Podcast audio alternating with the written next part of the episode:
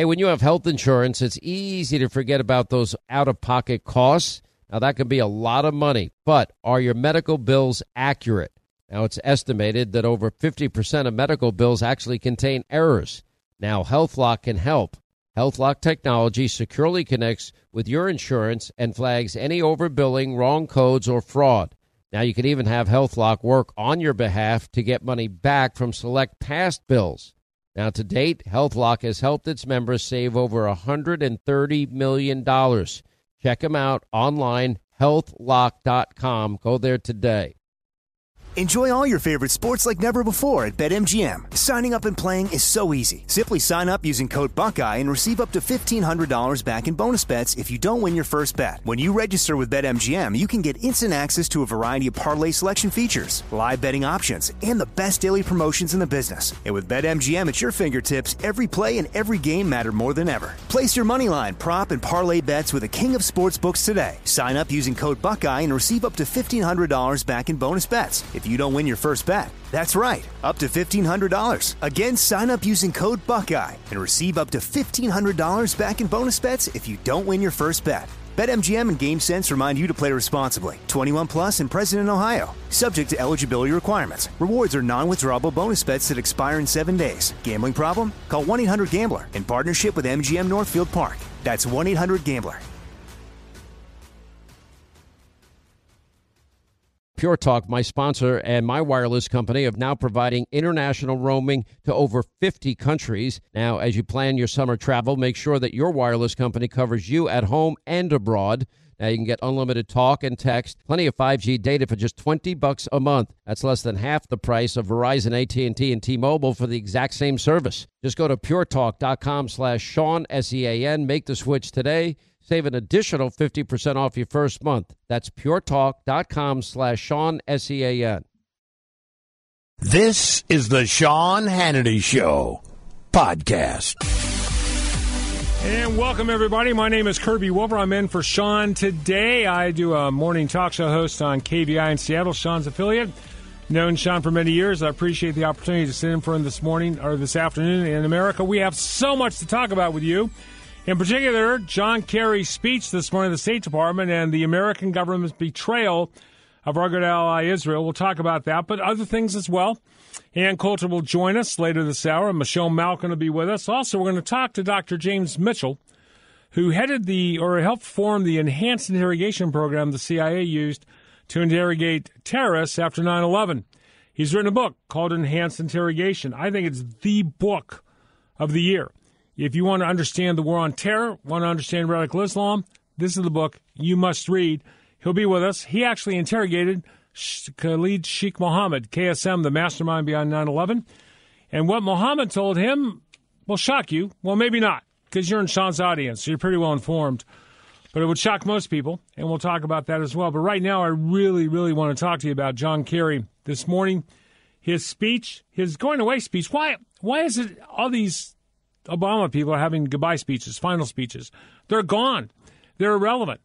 New policies are coming in less than four weeks.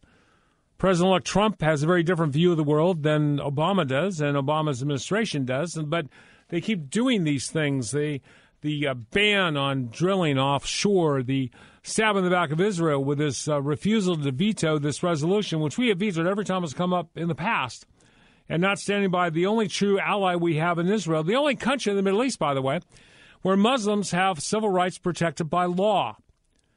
There is not a country in the Middle East where there are civil rights, independent judiciary, freedom of the press, freedom of speech, and guaranteed rights for the citizens except Israel, where there are over a million Muslims are citizens of Israel or Arabs and they have the same civil rights that are protected by the same judiciary and the same government as the Israeli citizens do. This is the one bright spot in the Middle East that's been consistently our ally, that we've been able to rely on, that we've supported, that represents the best hope for peace. That's free markets, limited government, democracy, government, that self government that respects individual rights. This is the hope for peace. But apparently, John Kerry and others don't think so. They're trying to bend Israel to their will. Fortunately, they have a prime minister in Benjamin Netanyahu. I don't think will do that. What did Kerry say today? Well, let's go to cut one. This is John Kerry on the only solution for peace between Israel and Palestine is cut one. Throughout his administration, President Obama has been deeply committed to Israel and its security. And That commitment has guided his pursuit of peace in the Middle East. this is an issue which all of you know I have worked on intensively during my time as Secretary of State for one simple reason because the two state solution is the only way to achieve a just and lasting peace between Israelis and Palestinians. It is the only way to ensure Israel's future as a Jewish and democratic state, living in peace and security with its neighbors. It is the only way to ensure a future of freedom and dignity for the Palestinian people, and it is an important way of advancing United States interests in the region. All right, now a couple things with that I'd like to point out. He, he, said this is the only way to peace. I would disagree with that. Number one, I think the Israelis are the best judge of what is peace for them and what will ensure the survival of their country. I think they should have a say in this. Number two, no significant Palestinian movement. Fatah, Hamas, any elected leaders, any leaders of Palestinian Authority have ever granted or recognized or accepted Israel's right to exist. So you're asking Israel to lay down with people that don't believe they have a right to exist. You go into Palestinian schools, they're taught to hate Jews. You go into Palestinian media, they're taught to hate Jews. The people are presented propaganda all the time in the form of news. There is no dissent. There's no moderate faction within the Palestinian Authority or any group that has any type of power authority within Palestinian society. They're all dedicated to the destruction of Israel. They say it all the time, they show it all the time, and yet we somehow refuse to believe them. We somehow are saying, well, gosh, you know, if we just gave them some land, then they'd be okay, they'd stop hating Jews. If we just assured them a state of their own, which, by the way, they've never had, Palestine has never been a state and is somewhat of a fiction in many people's minds, but it's never been a state. There's no, you know, Israel did not conquer Palestine. All right, the Jews have been in Israel for four to five thousand years, and they were there even after they were driven out by the Romans. They were there during the time that the Ottoman Empire controlled them. They were there during the time that the Christians controlled part of that area during the Crusades. They were there during the time the British and the French controlled that area after World War One, after the defeat of the Ottomans. They've been there for a very long time. In fact, a friend of mine told me this uh, just last week, right before Christmas, that it's odd that we celebrate in Christmas the birth of a Jew in Bethlehem, but today Jews can't go to Bethlehem. But yet it was the Jews that were in Bethlehem 2,000 years ago. It was a Jew that was born in Bethlehem from Nazareth, another town close by. And yet we don't recognize that today. They couldn't go there. Bethlehem is not always safe even for Christians to go to.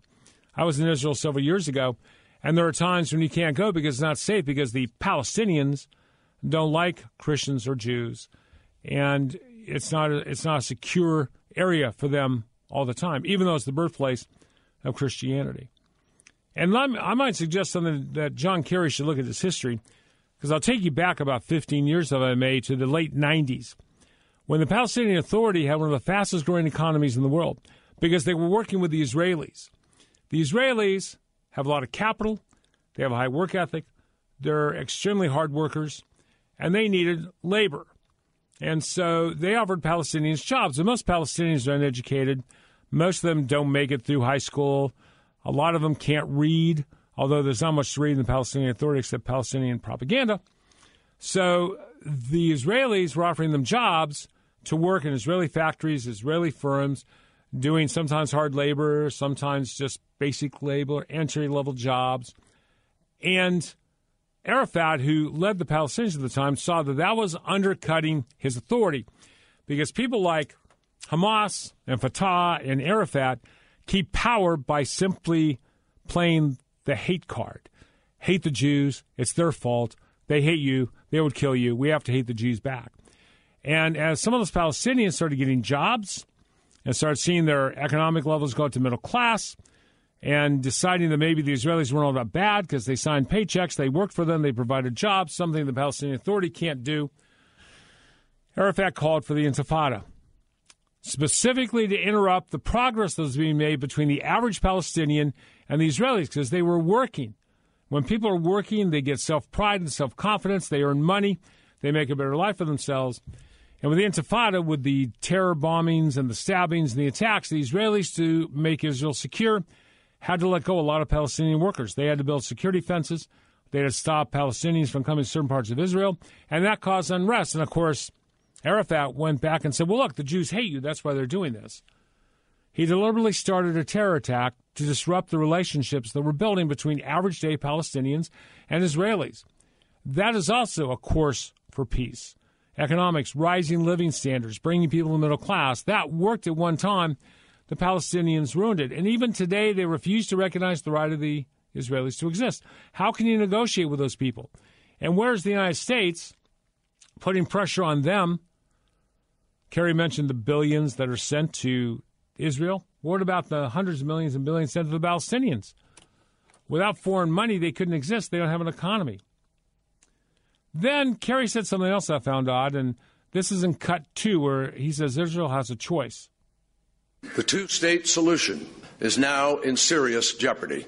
The truth is that trends on the ground, violence, terrorism, incitement, settlement expansion, and the seemingly endless occupation. They are combining to destroy hopes for peace on both sides and increasingly cementing an irreversible one state reality that most people do not actually want. Today, there are a number, uh, there are uh, a, a, a similar number of Jews and Palestinians living between the Jordan River and the Mediterranean Sea. They have a choice. They can choose to live together in one state or they can separate into two states. But here is a fundamental reality. If the choice is one state, Israel can either be Jewish or democratic. It cannot be both. And it won't ever really be at peace. And yet, he says they have the choice of being either Jewish or democratic. They can be both this goes back to the 1967 war when Israel seized the West Bank from Jordan, not from the Palestinians. Okay, Jerusalem was a divided city. West Jerusalem was under Israeli control, and East Jerusalem was under Jordanian control. The country of Jordan, the kingdom of Jordan. And Jews had no civil rights there. Holy sites were desecrated by the Arabs and Muslims. They weren't allowed to go worship. And Jerusalem has been the capital of the Jews for centuries, more than centuries, since before the time of Christ. And when the 67 war started, when the Egyptians, Jordanians, Syrians, Iraqis attacked Israel, they hit first knowing the attack was coming, and they took the West Bank as military occupation from Jordan. If that West Bank belongs to anyone, it belongs to Jordan. There is no nation of Palestine. And yet no one ever talks about giving it back to Jordan, do they? No. And now Kerry says you have the choice, Israelis. You can be the Jewish Democratic, can be both. Well, why not? As I mentioned before, there are a million Muslim citizens, Arab citizens of Israel, that have full civil rights. And I suspect there's a way for some of them to do that, but you can't expect to be accepted as a citizen of a country that you're not willing to concede has the right to exist. This final act by the Obama administration, like so many others, is meant to put the United States on a track that they can't reverse. He's hoping that somehow this will shake things up so that Donald Trump and the new administration cannot reverse course. But I promise you that Mad Dog Mattis and Donald Trump and the others involved in our national security policy can and will reverse this. This temporary blow, and it shows what Obama is really about. Obama is not about protecting our values, protecting our rights, protecting this country, furthering the interests of the United States. He is all about betraying our allies. He's had it out for Israel for a long time. And yes, he has given them millions of billions of dollars in aid, but that's a cover for what he's really trying to do, which is delegitimize the Israelis, delegitimize their government, get back in Netanyahu, compel them to accept concessions, which I remind you, the Israelis have to live with. You don't, I don't, Obama doesn't, John Kerry doesn't. I've been to Israel. It's a pretty small country. I've seen it. The Israelis have to live with these consequences. None of us do. Let's keep that in mind. We have with us Ann Coulter, good friend, best selling author and moderate voice among those on the right, keeping everything calm and, and smooth all the time. Ann, how are you? Fine, thanks. Merry Christmas, Will Kirby. Merry Christmas to you. Hey, um, last last best selling book in Trump in Trump we trust. Still e trust him. Awesome. E pluribus awesome. Uh, still feeling that way? Anything that he has done might have upset you, change your mind, or are you still happy? Every day is like Christmas in Trump's America. you know, I got to tell you, um, as one who is skeptical uh, for a long time, I am extremely impressed with how he's conducted himself. Most of the people he's appointed, still a few question marks, but you get that with every president. You can't, you know, the only perfect candidate is you or me, right, Ann? I mean, everybody else has flaws. Well, I Um, love Trump so much. I realize I'm doing what parents do with degenerate children. I keep, you know, they say my kid's fine. He's hanging around with a bad crowd, um, Ah. and I keep saying the same thing about Trump um, and the appointments I don't like. Up, that's that's a Michael Pence, uh, Mike Pence or Reince Priebus appointment. Get them out of there. That's right. Get him out of there. That's right. No, it's uh, amazing. I just I wanted to uh, check in with you on a couple things. One, um, John Kerry's speech this morning, and the Obama administration decided not to veto this resolution on Israel. The rumors they collaborate with the Palestinians, the Venezuelans, and the New Zealanders on doing this. Your thought? I mean, it seems like he's doing everything he can to mess things up and create problems before he leaves, like a little petulant child who's been told he has to leave and doesn't want to, so he's trashing the room before he goes. Um, well, as I'm saying with everything these days, Trump will fix it. I think so too. Um, and I also think, I mean, part of part of what I loved about about Trump, and I think part of his appeal is um, that we've been caring an awful lot about the rest of the world, and that seems to be the only preparation most of these Republicans went through to prepare to run for president of the United States of America. As I point Right. out in my book, "In Trump We Trust," memorizing, you know. The geography of Syria. That was all Rubio ever wanted to talk about. And Trump, uh, I mean, it's weird that it took, it, it took so much effort. It took this massive, strong personality to to wrest politics from caring about the rest of the world while while our own country falls apart. I wish America had as much of a um, self-preservation, or not America. Obviously, it does. But I wish pundits and politicians cared as much about preserving America as as Israel politicians do about care about preserving Israel.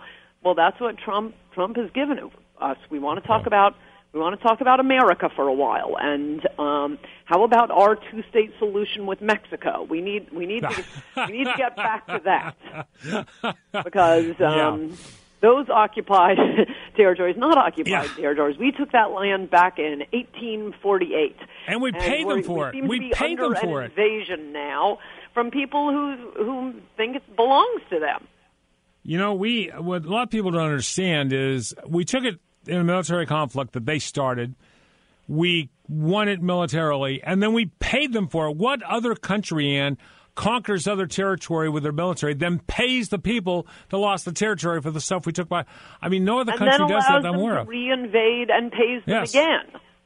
With, I did the math. I did the math, and I figured that uh, what we paid for in 1848 plus inflation, plus the value of everything we've added, and look at San Diego, look at Tijuana, you'll understand what I mean. Look what we added and what they haven't. I figure it's around eight trillion dollars, and if they really want California for eight trillion, I'd, I'd consider that right. for eight trillion dollars because we could pay off our national debt. They'd get California, and we might be better off. But anyway, no, I agree with you. This is um, Tom Cotton this morning. Don't know if you saw it, but Tom Cotton had an op-ed in the New York Times, wasn't it? Oh my wasn't gosh, It? this is how Trump has changed the world. This is what I always loved about Tom Cotton, by the way, when he was running for the U.S. Senate. Yeah. Um, he was one of the strongest on immigration, and that was a very impressive win. He took out a very popular Democratic incumbent. That's um, right. Very hard to take out incumbents, and and he did. right. In fact, That's he right. may have been the only one that year to take out an incumbent. It's, it's extremely rare. And and if you were following that campaign, he kept saying because he actually, you know, is an Arkansan and would go and, and talk to the people. He said the one thing people are talking the most about is immigration. Well, you would never know that from from the pundits, from the media, um, from the politicians themselves. So he was very good on the issue. But I happen to notice um, that when when the U.S. Senate, Republicans led by Mitch McConnell, failed, broke their promise to block Obama's executive amnesty um, after the 2014 election. That debate was going on for about in the U.S. Senate. Democrats were filibustering it. Um, massively unpopular for for Obama to, to engage in this wildly Right. unpopular and unconstitutional move of just saying, well, I don't need Congress after all. I'm just going to grant amnesty. Um, the, the Republicans, it would have been a fantastic political issue for Republicans to run against any Democrat participating in that filibuster, but you could not get one word about it. I mean, it was like an underground railroad finding out what was happening with the filibuster. There was no mention of it in the media. And then, um, and I'm sure Tom Cotton was terrific, but but didn't didn't see him being interviewed all over TV. Um, Wow. About a week later, he wrote that letter to the Iranian mullahs, and suddenly you couldn't turn on TV without seeing Tom Cotton. Tom Cotton, so, I yeah, mean, that's right. unfortunately, the rewards for politicians have always been on caring about any country other than America. Tom Cotton um, is one of the exceptions, um, even before Trump came along. Yeah. And by the way, if anybody has not read it, it's New York Times today. And basically, Tom Cotton says the interests of American workers have to be the centerpiece of any immigration policy. And if business has to raise prices, increase wages and benefits, so be it because it benefits American workers. And I think he's right on on that. Yeah, he's Um, fantastic, and and you know once we can, this is why. Uh, as I describe in, in, in Trump We Trust, the media say, oh, yeah, sure, we'll talk about immigration. Go ahead. Um, here are the ground rules. You can't use the words illegal immigrants, amnesty, uh, sanctuary city, um, and so on and so forth. But mostly the, the, the move of, of the elites, politicians, pundits, um, media, poli- um, everyone you can hear from, um, is just don't talk about immigration because they know it's right. not an argument they can win. And I think Tom Cotton's op-ed proves that. There, he, he quotes all of these, um, you know, business restaurateurs and farmers saying, um, "No, no, we've got to have more, more, more immigrants from Mexico. We need more low-wage workers, or we can't, we can't get the work done without raising wages." And and Cotton says, "Yes, precisely." That's right. We want 94 you to people. raise wages. And this is true. I mean, it can't be done. You can't ask a restaurateur to be an individual, you know, patriot and humanitarian.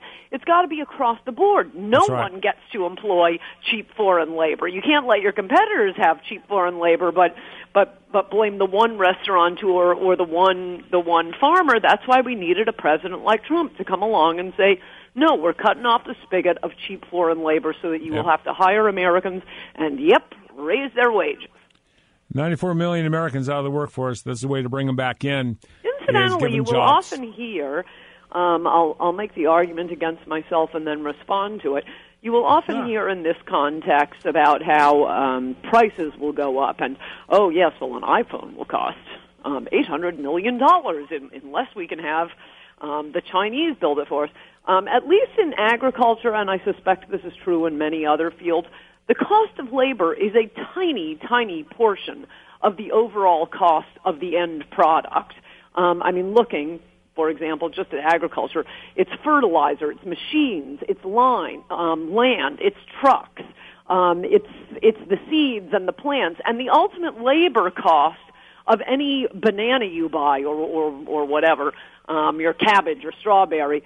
The labor cost is only about 11% of the total cost. So prices aren't even going to go up that much. It's just the plutocrats and the employers have gotten fat and lazy and it's easier to employ tractable employees. You won that argument, Ann. That was great. You argued with yourself and you won. Should do that more often. Um, switching topics just a minute. I'm wondering if you did you read what Harry Reid said in New York Magazine? He was interviewed. No, was but asked- I'll probably love to hear this. He was asked if he would support Joe Biden, who'd been thinking about running for president in 2020.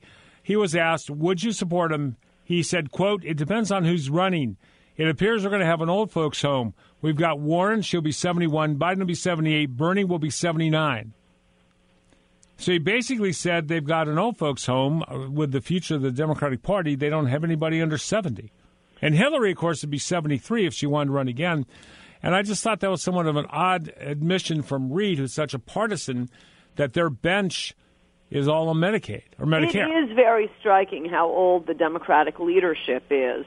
Um, you know, it's funny how they they boast and and sneer about their very diverse, their diverse party, and we're so diverse. Yeah. Um, well, they're not very diverse at the top. Uh, and and no, I think I think this is going to be it for for the white Democrats. Um, if if if Obama Hillary has taught them anything, it's you better run a minority next time. Well, I'm off for Keith Ellison, chairman of the Democratic National Committee. I've started a committee. I'd like to ask you to join conservatives to support Ellison for chairman of the DNC because I think he'd make a great choice. He has a completely insane background. Yes, he Um, he was a member of. I'm, I'm sure you know more details about this than I do. He was a member of of Farrakhan's group, but I will say he's he's he's charismatic and charming, and you don't really find much of that in the Democratic right. Party these days. That's true. That's true. That is a plus. But I'm, I'm hoping they keep moving left and don't learn the lessons from this one. Um, let me ask before we have to let you go. Let me ask, what's up next for Ann Coulter? What's your next book? Do you have one Oh, planned? Can't I rest? I've no. two in Ann, a you row. an essential voice. We need I you out there. wait a year and mull things over for a while. All right, so you Um, got but 10 it was months. An emergency to get Trump elected. That's right. You got 10 months, right? Because the election was a month I ago, and the book. I, I think that in Trump We Trust is still the book of of, of last year, this year, next year. Um, it's Okay. fun, it's short, and explains everything that happened so much better than people who will be rushing in after the election to tell you how it happened. I said it before it happened. it is amazing the flood of people with excuses and explanations. And now, you know, the Russians, that uh, YouGov, YouGov, yeah, YouGov took a poll that was reported to us. Uh, 52% of Democrats polled act, actually believe the Russians hacked the numbers, not just false information, disinformation. They hacked the numbers, manipulated the numbers. 52% of Democrats believe they actually manipulated the numbers so Trump would win. Well, I love that the Democrats and the left have gotten so hot and bothered by the Ru- the Ruskies now. We could have Yeah. really used them back during the Cold War. Yes, we could But have. When Russia was, you know, when they were killing Americans in Vietnam, when you had the Stalin show trials, when the, they're forcing Hungarians to eat their shoes and, and starving Yeah. Ukrainians to death. Oh no, they were all for the Ru- Ruskies oh, yeah. back then. Oh, yeah. Now remember, they let gays march down, you know, Moscow Square, and and oh, they don't get on the fighting side of the left on that. And remember, remember, Romney was calling the 80s, you know, they wanted the foreign policy back because Romney just didn't understand all this. And I love seeing, yeah, it's, it's fascinating to watch. It's what a business to be in. Ann Coulter, thank you, my dear. I greatly appreciate being on, and I hope we get a chance to cross paths. I hope to see you at CPAC. It's been a while. Yes, perhaps now that Trump has won, Trump and I will not have to boycott this year. I hope not. I want to see you there. Ann, thank you. Thanks for everything you do. Good to talk to you, Kirby. Right, thanks so much, Ann. Have a great day. Yeah, welcome back to the Sean Hannity Show. This is Kirby Wilberson in for Sean today. I have a talk show on radio station 570 KVI in Seattle, and appreciate Sean uh, allowing me this opportunity. We have a couple special guests here on the show. Um, Billy and Karen Vaughn are what Sean would say they're great Americans. I m- I actually met them on the Sean Hannity Show several years ago. I was filling in for Sean and became acquainted with them and, and what they do. And um, I believe in their cause. I believe in what they do. And I wanted to have them on the show to talk. And Billy and Karen, how are you guys doing?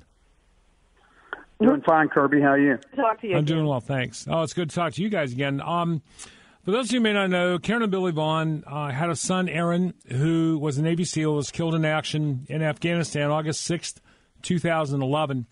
And there's a whole story behind that, which we will get to in a moment. But as part of their response to the death of their son in the service of our country, they established a foundation called Operation 300 and uh, I think it's truly worthy cause. And I'd like either one of you uh, tell us what Operation 300 is, what you do for the kids whose dads are killed in the war against terror and don't come home.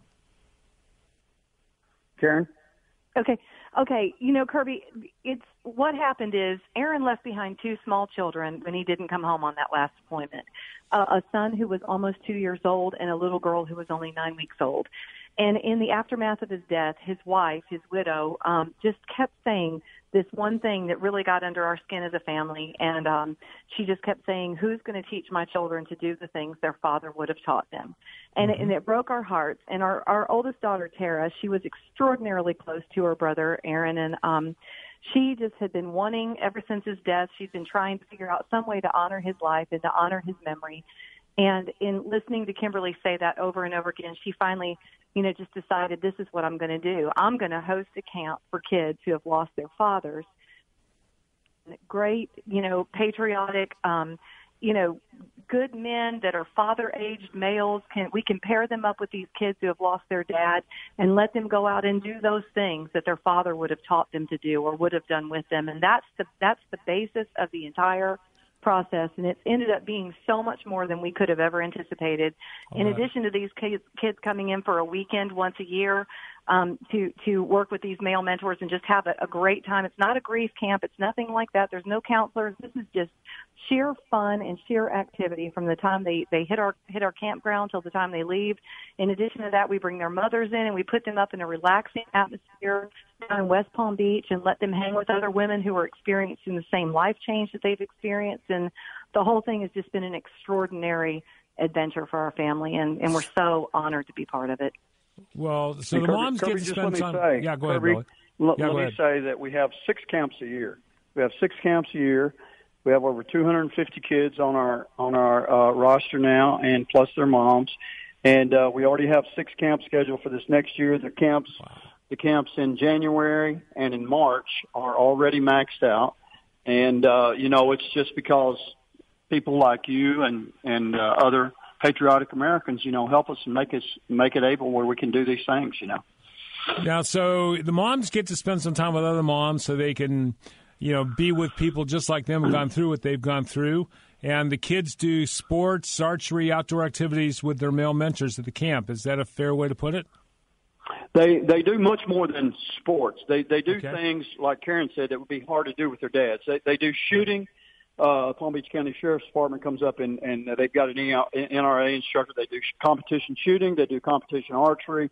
They do horse riding. They they go. We live on the east coast of Florida. They they go sailing. Uh, they go fishing. You know, and uh, build campfires and you know things things like that. You know that that men do that dads do, and obviously, the, you know, the daughters, the little girls, and the boys both, you know, are left without a father, so they're able to do this, as Karen said, with a with a mentor uh, somewhere around the age that their dad would have been. Right. Now, um, you guys do this through your own resources and any money you're able to raise. I know you have an auction every year because I had the honor of, of emceeing that auction a couple of years ago. And Yep. so you rely really on, on donations from private parties and basically what you raise at the auction and then whatever you can afford to put in on your own. Is that fair? That's fair. That's absolutely Okay, that's what you absolutely. so yeah, that's exactly right. Okay, hey, Rosie, can I add one more thing about? Of Can I course. add one more thing before we go to that next phase?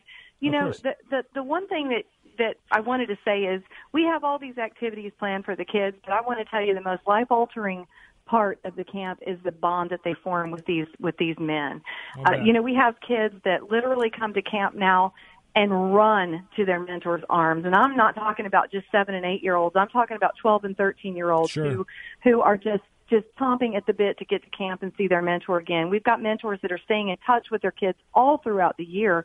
You know, they're checking up on them with their sports activities, and you know, if mom's having problems, she's calling these male mentors, and they're they're they're making a huge difference in these young men's lives. You know, and they're changing each other's lives. You know, because it goes both ways. The the mentors are just as moved by these relationships with these young these young men and young women, and and so that that part is really important too and and also just beyond the activities it's the time probably the most crucial thing is the time that they spend with the mentors when it's you know when it's dark outside and they're sitting around a campfire and those kids just to ha- get to hang around with men and see how Yep. men interact and Yep. something they're just you know not not ever they don't ever have the opportunity to be exposed to so every aspect of it has just been a, a beautiful beautiful thing And this is this is really vital because young young boys and young men need adult men to be mentors. They need to learn how to be a man by how the men in their life act. That's the I think primary purpose of a father is to show a young man how to be a man, to bring them into manhood, how to Right. treat other people, how to treat women, how to conduct yourself in a group, how to play sports, how to all, all the skill things you need to know. This is vitally important. And these young kids, these young children, have had their fathers taken away because their fathers served their country. They protected us, they served us, they sacrificed for us. And now what you're doing, what I what I love so much about what you do, I support what you do, is you're trying to make sure that these kids aren't left in the lurch, that they have the mentorship and the guidance they need to be young men like their fathers, men of quality and conviction and courage, the kind of men we need in this country. And I think that's really important what you guys do. Now, for those who are listening, the website's operation300.com. Operation300.com. I would urge you to donate whatever you can. I know Christmas was last week. Might not have a lot, but this is what the Vaughns do and the idea they came up with to support the families who have lost a father fighting for you over in Iraq, Afghanistan, and probably in some places we can't really know. You know, um, some places we're not told about because we don't need to know. Um, and so these young kids, these young men and young women, really need positive male role models. So I'd like to ask you, Operation300.com, please donate. And you, you guys have three specific needs I wanted to talk about today. If people want to help in a specific way or just generally contribute, but you have three specific needs you're looking for right now for the camp, right? That's correct. That's correct. that's correct. Um, yeah, we have a uh, we we have a tab there for land. We're actually trying to buy our own land, and uh, we've got a fund set aside for that. We've had some some donations made specifically toward the land. We're about Okay. fifteen percent to where we need to be to purchase, you know, the land that we want to purchase in South Florida, and then we need to uh, also we need to add another trailer. Uh, we're just, you know, we, we're we're growing, we're and uh, and everything. We need to add, add another trailer to carry our stuff in. We, Tara and I have already been pricing, been talking about what we need and everything. So we've got a tab for that, and then also uh, in the summertime, the kids stay in RVs, and we we have one that was uh, donated to us in travel trailers. We have one that was donated to Operation 300 a couple years ago, and then we we we rent the rest of them for the weekend. And so, if we could, when we could, we'd like to you know purchase another one or two. Now, usually during the winter, you know, we don't have much rain in Florida, and the kids stay in tents, uh, you know, out at the place uh, that we use for the camp. But in summer, we have a lot of rain and it's hot and everything, so usually we put them up in travel trailers. So that's the third need there, Kirby. Kirby. Okay. Well, I'm hoping that somewhere out there in Sean's audience, there is a dealer in the Southeast, Georgia, Alabama, Mississippi, Louisiana, Florida, who maybe can see that this is a this is a, this is a great great opportunity. Might be willing to offer to donate maybe a trailer or donate a, a camper. Um, and maybe there's a landowner out there who's got some land that maybe they don't need so much anymore, uh, that maybe they can donate. But if that doesn't happen, anyone listening can go to operation300.com and they have three tabs there. They have a tab if you want to donate toward a trailer, toward new land, or toward a camper. And I, I've met the Vaughns. Um, in fact, we met on Sean's show. We did Sean's show a couple years ago about this time of year. And then uh, I moved to uh, Virginia and uh, actually ran into you guys at Virginia Beach Yep. uh, at That's the air right. show. And then I came down and did your auction that year. And I, you guys are so impressive, and I, I love you so much for what you've done. Um, I, I wear a bracelet with Aaron's name on my wrist now, and every Oh, chance you, I get, I talk up Operation 300 because what you're doing, these young men need this so much. The absence of their father, especially the quickness, suddenness with which mm. their father goes. I mean, the father one day is deployed, can't tell her I'm going, son, but I'll be home, and then the father never comes home. And there's this incredible gap that the kids need filled by a positive male role model, and you guys provide mm-hmm. that. It's so good, so great. It's the world of as well, and we're so grateful for all the help you've you've given Operation 300 and just who you are as a person. I thank God for for people like you and for Sean and Lauren and Linda there in the studio. You know, people who are just patriots and come alongside real honest needs and and you know take up the challenge and get things done. And that's who you are, and, and we're just thankful Thanks. to God for you. Well, I want to do everything we can to help. Yeah. Yeah, Kirby. Go let me say one other thing. We don't. We don't. What we don't have a tab on there for is for bringing you know the children to camp. And as best as we can figure, it takes about twelve hundred dollars to bring a, ki- a kid to camp. Excuse me. And that and, and the reason why it's hard to figure is because obviously if kids come from Florida, and they do, it doesn't cost much to get them and, and their mom there. But we've had kids come from Alaska. We've had them come from Washington State. We've had them come from all over the country. And just because they may be in Alaska or Washington State or Idaho or California, we we do not like put them at the bottom of the list because it costs more to bring them. Uh, and and so you know those are very expensive compared to Florida, you know, and uh, so we bring them from all over the country. And like I said, best estimate is it takes about twelve hundred dollars to sponsor a kid, and and so there there's you know there there are lots of expenses. That that that was just three tabs that we put on there, right? And uh, you know, any, anyway, that's all I'm trying to say. No, I think no, I think that's. And if you if you want to yeah. if you want to give to that, you can just hit the normal donate t- tab anyway. Right. Mm-hmm. Yes, you can go to to the general needs. Yeah. Right. No, and provide that. And guys, I'm I'm sending you money today. I'm going to send you 100 bucks today. Um, and I'll send more in the future. And I hope that our listeners, I look, I know you're all tapped out over Christmas, but you can also order, by the way, they have t shirts and bracelets you can order as well if you want to help advertise, promote Operation 300. If you want something to show your support for money, you can do that. They've got a list of their partners. There are two people like Chick fil A and firefighters organizations, Concerned Veterans for America. A lot of groups support them. And it would just be really nice if all of you in the audience would support the Help the Vaughns. And if we had more time, you guys, I would um, have you tell Aaron's story. But I will let you all know that Billy um, wrote a book called Betrayed The Shocking True Story of Extortion 17 is told by Navy SEAL's father. It's quite a story about Aaron.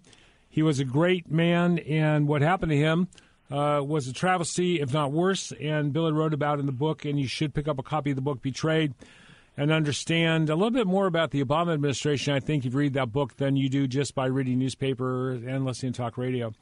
And uh, you guys, I please stay in touch and let me know what's going on. I want to help every way I can, and uh, I'd love to come back to the auction. I'd love to come and spend some money. I know it's really hot and humid down there. You know, yeah, it was Thank really you, hot Kirby. that night. Um, It but I get was, a chance, yeah. you know, go up see the Seal Museum again, which I had a great time at, by the way, and come back and help. So please stay in touch, and uh, we'll do everything we can to help. And God bless you all for what you do. Thank bless you. you. Y'all have a happy New Year. You too. All right, Operation 300, folks. If you want to help the Vaughns and what they do by providing these experiences for uh, the sons and of those men who don't come back, the ones that fight and die for you. It's all too easy to honor them, and after they're buried, they've got families and other needs out there. And those kids need some positive male role models. Operation 300 does that.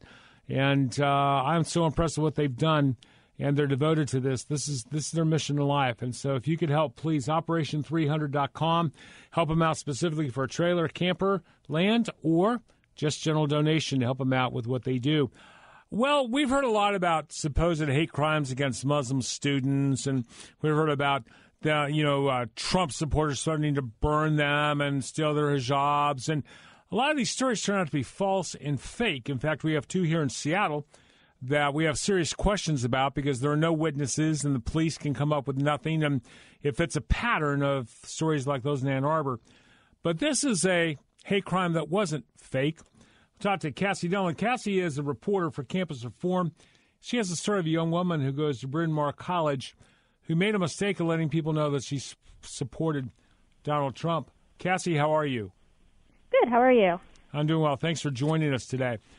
Thanks Tell for me having about Andy Moritz. So Andy Moritz was a freshman at Bryn Mawr, and she actually just dropped out because fellow students found out she supported Donald Trump, and they started harassing her. And one student even threatened her, off or saying she was going to give her the hands if she ever speaks out with her opinions in public. Really? Now, Andy let everyone know because she went to a ride share board saying that she was driving to see a Trump rally. Did anyone else want to go with her? And this is how it became public that she was a Trump supporter, right? Well, what she did was she posted looking for another student to come with her because she was going to a canvassing event for Donald Trump, and the person who was driving the car with her was a male. So she wanted a female to go with her. Um, Okay. Bryn Mawr's an all-girls school, and Right. so she wanted a female to go with her to make her feel safe. And instead of making her feel safe, these students started making her feel unsafe by threatening her and eventually pushing her out of the school. I'm just curious did she ever get any Trump supporter to respond to the ad?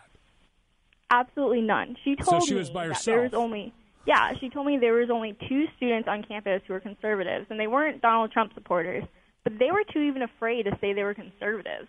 Wow. Now, what she got threatened with a hand. What kind of response did she give her and some of the others? Why was it so bad that she felt she had to leave the school? Well, a lot of the people that were harassing her, they they've been in classes with her. They were overwhelming her on social media, and she was trying to get through this. And she went to talk to the counselor at her school. The counselor wasn't helpful. There was a peer mentor. The peer mentor wasn't helpful. And then she got to the dean and told the dean she wanted to have a forum so she could talk about Trump and address the issues of the other students. And it didn't end up happening.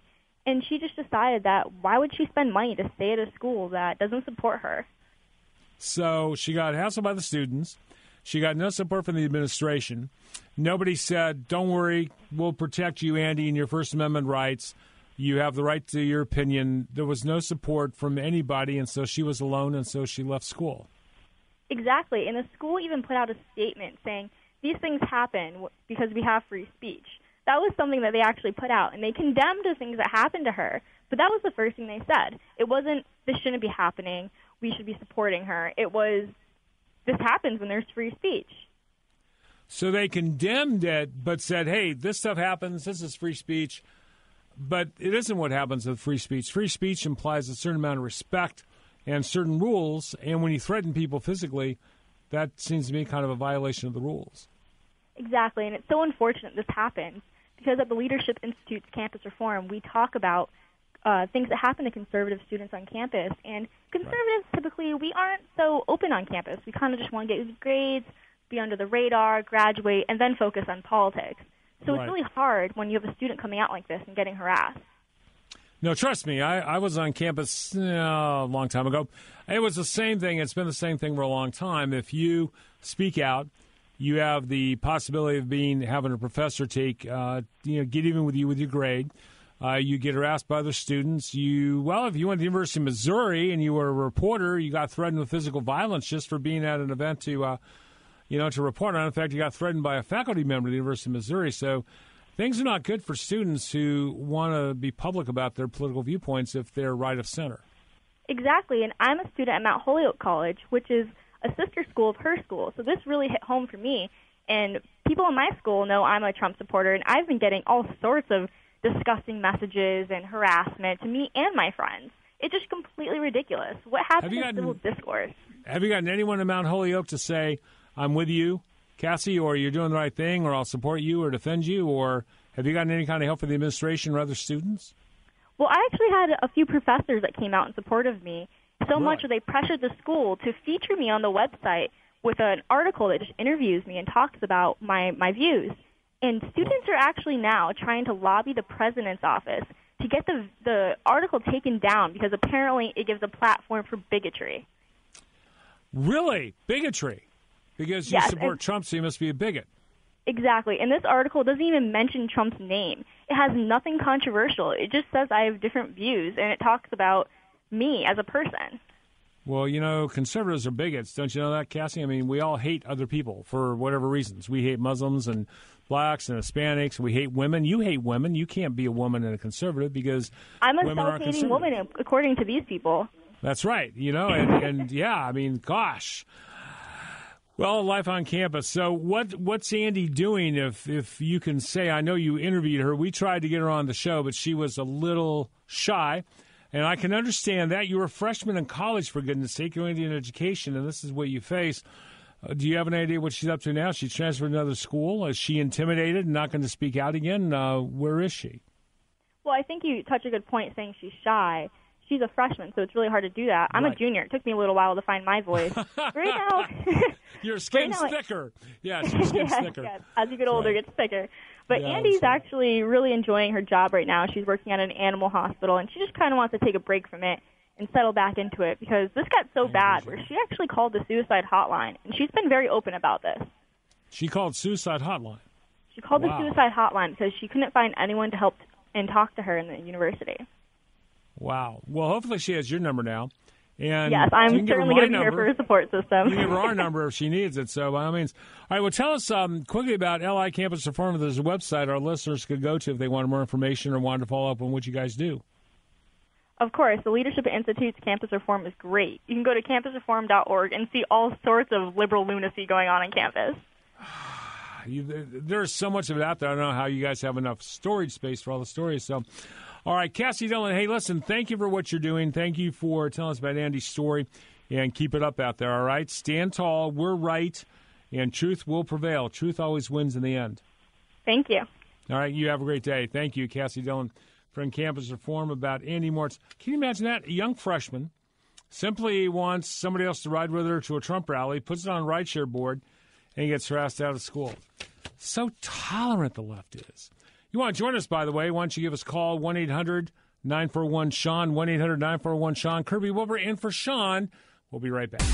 And welcome back, everybody, to the Sean Hannity Show. This is Kirby Wilbur saying for Sean. I do a morning talk show on KVI Seattle. Sean's affiliated here in Seattle, America's original conservative talk station, by the way. Thank you all for tuning in. Lots to do this hour. We've got Michelle Malkin coming up. We've got uh, Dr. Mitchell, the man that helped found the Enhanced Interrogation Program, who's written a book on that and his dealings with Khalid Sheikh Mohammed and other Islamic terrorists. I do want to bring you one update, though. I want to. We talked to the Vaughns from Operation 300 last hour. Operation 300 is a foundation they've set up that helps provide positive male mentors and role models for young boys and girls whose fathers have not come back from the war on terror, who've been killed in action. They set up summer camps and then they do some things for the moms. We had them on. They've raised over $5,000 so far from all of you, which isn't bad for the week between Christmas and New Year's. I thank you all for that. They've also got some specific uh, inquiries about specific needs they have, like a trailer, a camper, and some land. If you go to operation300.com, operation 300, the letter, the letters, operation, the numbers 300, operation300.com, you can donate there. They've got a couple of tabs. Uh, it's a worthy cause. I've known the Vaughns for years. I met them on the Sean Hannity show, actually. And if you'd like to check them out, if you could please donate, please do, and help them out if you can. Our next guest is someone I've known for a very long time, consider a very good friend. In fact, I got to see her just a couple weeks ago here in Seattle. Michelle Malkin, who is a best-selling author. She's a social media giant and innovator, entrepreneur, now with Conservative Review. Michelle, how are you? Good. Happy New Year. A little bit early. Same to you. Belated Christmas to you. Thank Kirby. you. It was great Christmas. I feel like I just saw you yesterday. You were just here in Seattle, so Yeah. now we get to That talk was, again. that was my early early Christmas treat. It was There great to see so many old friends and, and new viewers for CRTV. And thank you for your help with that. It was a fantastic You bet. event. You bet. Whatever I can do to help you. Um, I want to talk about CRTV in just a minute, but first I thought I'd just ask your thoughts on a couple of issues confront us today, especially the John Kerry speech telling Israel that they either have to be Jewish or Democratic and they have to accept the solution and we know what's better for you and this is what you have to face. Your thoughts on what the Obama administration is doing to someone I think is probably our best ally in the Middle East right now. Yeah, I guess they had to get one last backstab in before the close of this uh, awful administration and the close of this year.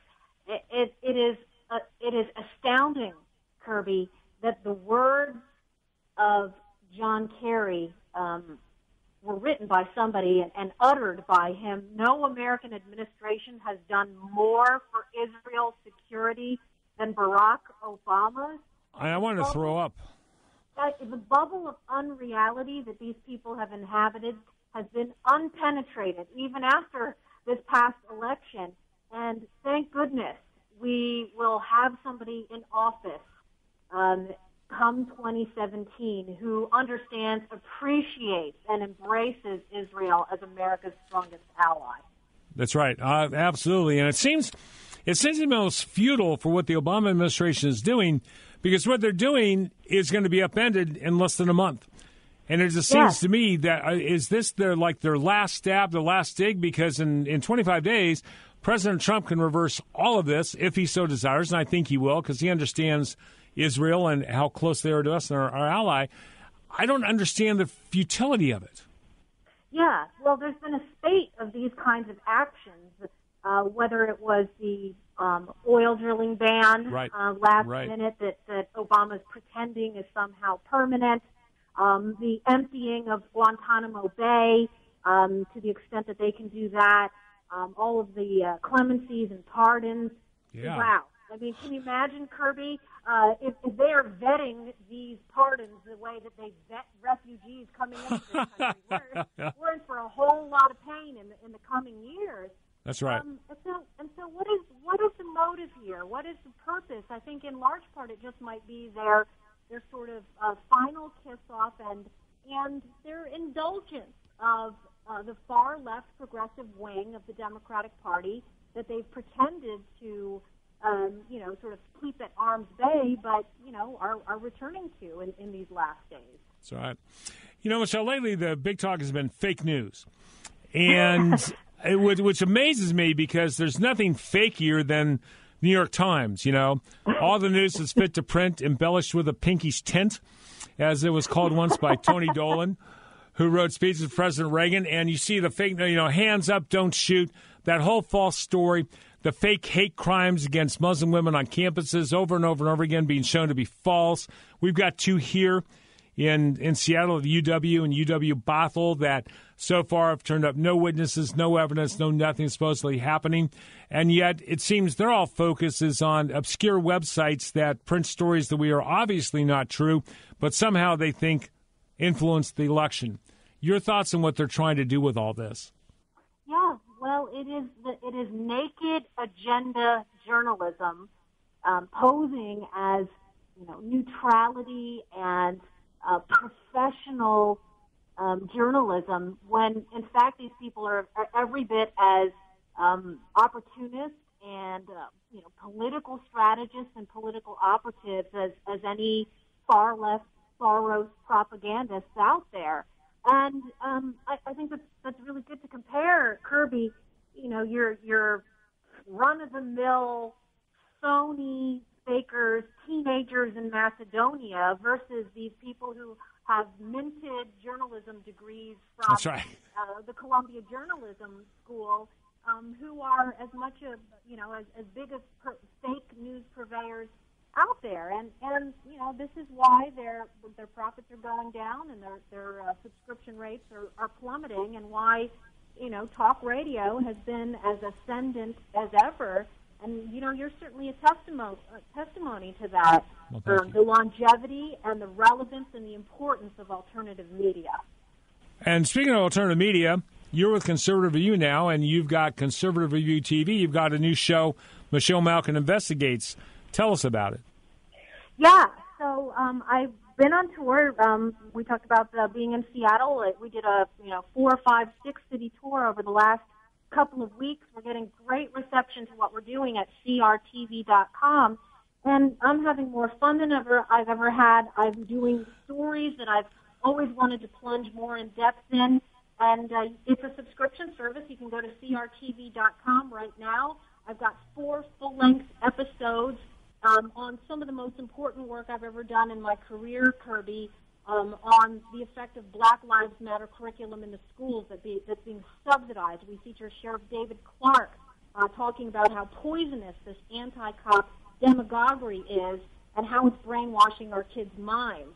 Um, I've done a long piece um, where we investigate all across the country uh, the impact that a citizenship for sale racket is having on, in large part, rural communities, but also in places like Seattle, Los Angeles, Philadelphia, New York, where we're essentially inviting wealthy Chinese investors to come in here, promise to create uh, a measly 10 jobs in exchange for eventual citizenship for themselves and their entire families. And of course, Right. it's become a huge boondoggle. And then a really important story that I'm, I'm doing, Kirby, on a former Oklahoma City police officer named Daniel Holtzclaw, who was railroaded by the social justice mob by many accusers who've been held up now as heroes by the Black Lives Matter movement, even though none of their testimony makes sense and a lot of them were caught outright lying. And I got to tell you, Michelle, we saw the um, the preview of that at your appearance here in Seattle, and I've got to tell you, I think um, I think it's very important what you're doing. I know this. If I was a bad guy, I would not want Michelle Malkin on my tail. I would not want Michelle Malkin investigating me. Okay. I also know if if I was framed like this Oklahoma City police officer obviously was, I'd want you on my side. And I thought it was great job. I mean, I've known you for gosh, 25 years almost, and you're doing a great job. How can people subscribe to CRTV? Because this is, in my book, this is must see TV. This is better than Game of Thrones. This is better than most everything else on TV except maybe Occupied. Oh which is- wow! if you haven't seen, you should see Occupied. It's about a Soviet occupation of Norway. It's great. Um, but no, seriously, uh, how do people subscribe? How do they get to view Michelle Malkin TV? I, uh, Michelle Malkin investigates. So Michelle Malkin Investigates is available at crtv.com. You subscribe, and we've got a number of holiday specials still going on. If you use the promo code Malkin, which is my last name, um, you can get a discount um, for a yearly subscription. You also can just try out and look at the free promo clips that we have, along with all of the other amazing products that we have um, on the channel, including uh, Mark, our friend Mark Levin's daily TV show. Uh, Mark Steyn will have a daily TV show and has a Christmas special that's available for viewing right now. And then Steven Crowder, a young social media pioneer. And um, I've got a number of shows that we're working on, dynamite shows that we're working on right now, and it'll be 13 total episodes that you'll be able to watch, just like a you know a Netflix original TV series. I love it. I got to say, binge watching is great. I've seen it, folks. I know Michelle. I can heartily recommend this. CRTV.com. You will not be disappointed. You'll be better informed than your neighbors. You won't be getting fake news. You'll be getting real news. In fact, oftentimes real news, the media is afraid to touch and afraid to deal with because it kind of upsets their narrative. And we know with the mainstream media, it's the narrative that counts, not the facts, not the truth. It's does the story fit the narrative? How do we make it? So, and Michelle's fighting that. She's worthy of your support. Michelle, again, hey, thanks for being with us. Thanks for coming out Seattle. I hope to see you at CPAC. We're coming back CPAC broadcast. Hope you're there. We get a chance to cross paths again. Absolutely, and there'll be a lot to celebrate. So hope to see you in Yes, the new year, Kirby. Thanks so much. thanks, Michelle. You're the best. Thanks so much. Have a good day. All right, Michelle Malkin. Check it out. CRTV, Conservative Review TV, CRTV.com. Coming up, uh, you want to join us. 1 800 941 Sean. 1 800 941 Sean. I want to talk a little bit about football. Coming back for all you folks down in Alabama. I want to talk about the Washington Huskies. A little game coming up this Saturday. And we've got a special guest, Dr. Jim Mitchell, who uh, came up with the uh, enhanced interrogation pro- program. He actually interrogated Khalid Sheikh Mohammed, KSM, the mastermind behind 9 11. Fascinating book, a must read for all of you. That's coming up soon. Welcome back to the Sean Hannity Show. Kirby Wilbur in for Sean today. Before I get to our guest, something very quick. I want to mention I'm a I'm in Seattle. I'm a graduate of the University of Washington. I'm Very proud of my school. Got a good education there. That was way before it cost so much money. But I got a good education there. And as you may know, the University of Washington Huskies, fourth ranked team in the country, facing Alabama Saturday in the Peach Bowl for the national championship. It's the semifinals. No one gives Huskies much of a chance. I think we'll surprise some people. I'll just put it that way. But I saw on Twitter the other day that somebody in Alabama was betting $100 and giving the Huskies in 40 points. If there's anyone out there who is willing to bet me any amount of money and give me 40 points on the Huskies, please call Lauren right now, 1 800 941 Sean, because I want that before you guys change your mind. Because if you really think Alabama's going to beat Huskies by 40 points, you're as delusional as Barack Obama and Hillary Clinton. So please, if you're giving those odds, please call Aaron- uh, Lauren. Let her know. 1 800 941 Sean. I will take the Huskies and 40 points for whatever amount of money you want to bet. Sorry, I had to get out of my system. Dr. James Mitchell is a former psychologist, worked for the CIA, and helped develop the Enhanced Interrogation Program, which was used after 9 11 to interrogate the radical Islamic terrorists that we were capturing around the world to try and find out where the, the plots, what else was going on, what they have in mind. And he's written a new book just out called Enhanced Interrogation Inside the Minds and Motives of the Islamic Terrorists Trying to Destroy America. I think it's the book of the year that you have to read if you want to understand what goes on in the minds of these people, understand the challenge and threats we're up against. You've got to read this book, Enhanced Interrogation. And he joins us now. Jim, thanks so much for being with us today. No, thank you very much. How, very briefly, kind of elevator speech, how did you get involved in the Enhanced Interrogation Program and help devise it after 9 11? I had a personal services contract with the CIA, and uh, Mhm. they had asked me to interview a captured Al Qaeda resistance to interrogation manual because I had a strong background in uh, uh, resistance to interrogation. Mm-hmm. And so they deployed me with the first interrogation team that interrogated Abu Zubaydah. And then later on, uh, after he, he shut down, um, and they decided to ramp up the pressure, uh, they asked me if I would I would uh, help them with that as well, and I reluctantly agreed to do that. Okay. Uh, reluctantly, because you weren't sure where it would go. Any particular reason for your reluctance? Well, I, I mean, I, I became convinced that they were going to use very harsh physical measures against uh, Abu Zubaydah. Uh, and ha- having spent as much time as I had spent in the Air Force SERE program, and then working with an Air Force special special mission unit that had specialized survival training, I knew that if you didn't control that stuff very carefully, uh, it could it could get out of hand. And uh, they assured me that uh, they were going to run everything by the Justice Department. There'd be physicians there, you know, psychologists there, and and uh, and then I ultimately had to do a little moral calculus. You know, I had to decide uh, uh, whether the temporary discomfort of a handful of uh, terrorists uh, who were trying to destroy our life somehow outweighed my moral obligation to try to save hundreds of lives. And in the end, I know people can disagree with it, and they do, but in the end, I decided uh, my obligation was to the American people and not to some terrorist. But I, um, I had the impression from reading the liberal press that all enhanced interrogation was was brutal, violent, nasty physical techniques that um, the sadists and the CIA used to brutalize these poor innocent people. Well, I'm not surprised you think that if you, you read Feinstein's report. You know, the the problem with that kind of thinking is, you know, she she spent five years and forty million dollars and didn't interview me or one CIA director or one doctor or one guard or one anal- intel analyst or one CIA official or one targeter or anyone who had anything at all to do with that program. So they just uh, the CIA pushed back and said all they did was cherry pick documents and and uh, uh, and uh, not give them credit for attacks that the program had actually stopped, and uh, and so did the. Uh, uh, Republican members of the Senate uh, Select Committee on Intelligence, uh, they basically withdrew from it because they recognized recognized that it was a kangaroo court, right. and they published a quite lengthy uh, rebuttal that examined precisely 17 different attacks that that thing stopped, including the second wave of attacks that was supposed to hit the West Coast. Let's talk about that because when you interviewed uh, uh, Khalid Sheikh Mohammed, uh, a lot of interesting things came out of that, and I thought that was actually the best part of your book, the one I learned the most from. Um, they had a second wave of attacks planned, but they didn't anticipate what George W. Bush would react. Tell us about that. Well, uh, first I have to put it in context. You know, uh, sure. Khalid Sheikh Mohammed only had three weeks of enhanced interrogation, and then another 270 weeks of cooperating more or less with the government.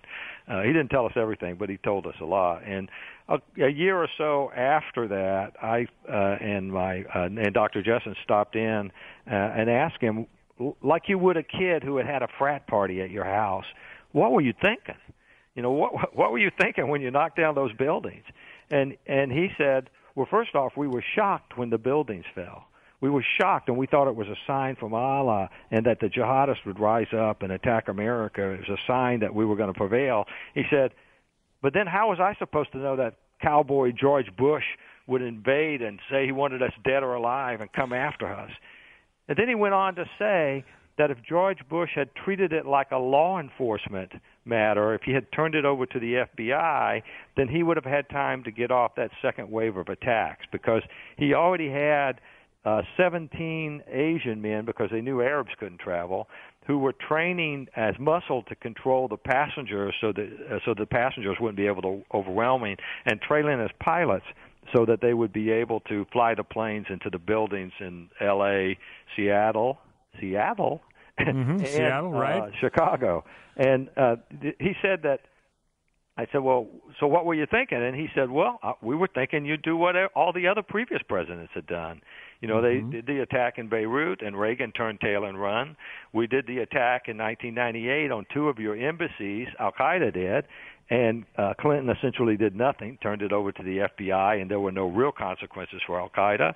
And then they had done the attack on the USS Cole in 2000, and again it was turned over to the FBI, and there were years, years, right. you know, with no consequences. Um, he also talked about, uh, as you uh, interviewed him, he talked about their their their vision, how Islamists, uh, the radical Islamists, look at what they're doing in terms of Allah's will and what their ultimate plans are. And that was perhaps one of the most revealing parts of the book to me because I believe these things, and it just reinforced them coming from KSM. What did he talk about their ultimate plans and what they're really up to? Well, they want to impose Sharia law on the whole world.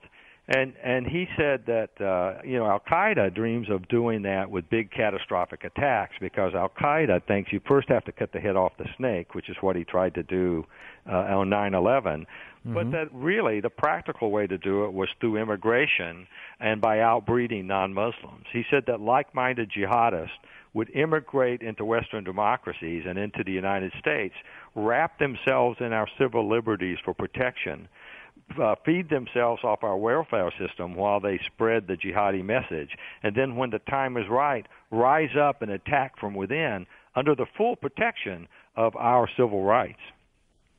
Wow, like we're seeing it have un, uh, unfold before us right in Europe Western is, Europe for sure. Yeah, Europe is in a uh, is in a bit of a more difficult situation than we are because Right. they've had more sort of unregulated immigration from those uh, states, uh, countries uh, that are exporting jihadi age men.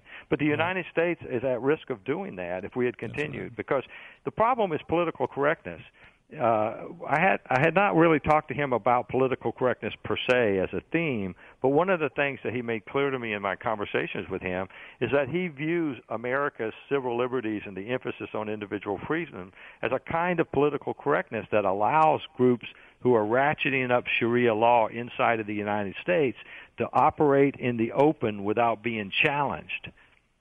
That's right. We're talking to Dr. James Mitchell. He is the author of Enhanced Interrogation Inside the Minds and Motives of the Islamic Terrorists Trying to Destroy America. Just out, what, about two months ago, Jim? It came out at the end of November. End of November. So it's been out roughly a month, and I've read it. Um, I think you should read it too. I think it will clearly show you what the war on radical Islamic terror is all about, the motive of our enemies, and what's going on. And as you read it, you're going to shake your head yes a lot as you see what these people talked about. Was there anyone besides KSM that you interrogated that gave any indication that they shared these goals, that they believed in these policies, that they saw it coming out the same way that KSM saw it come out?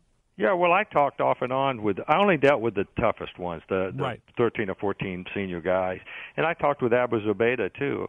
Abu Zubaydah told me that the uh, he was a senior facilitator that ran a training camp that provide terrorists uh, for uh, for Al Qaeda, and he uh, forged passports for him, raised money for him, did that sort of stuff, just to put some context on who he was.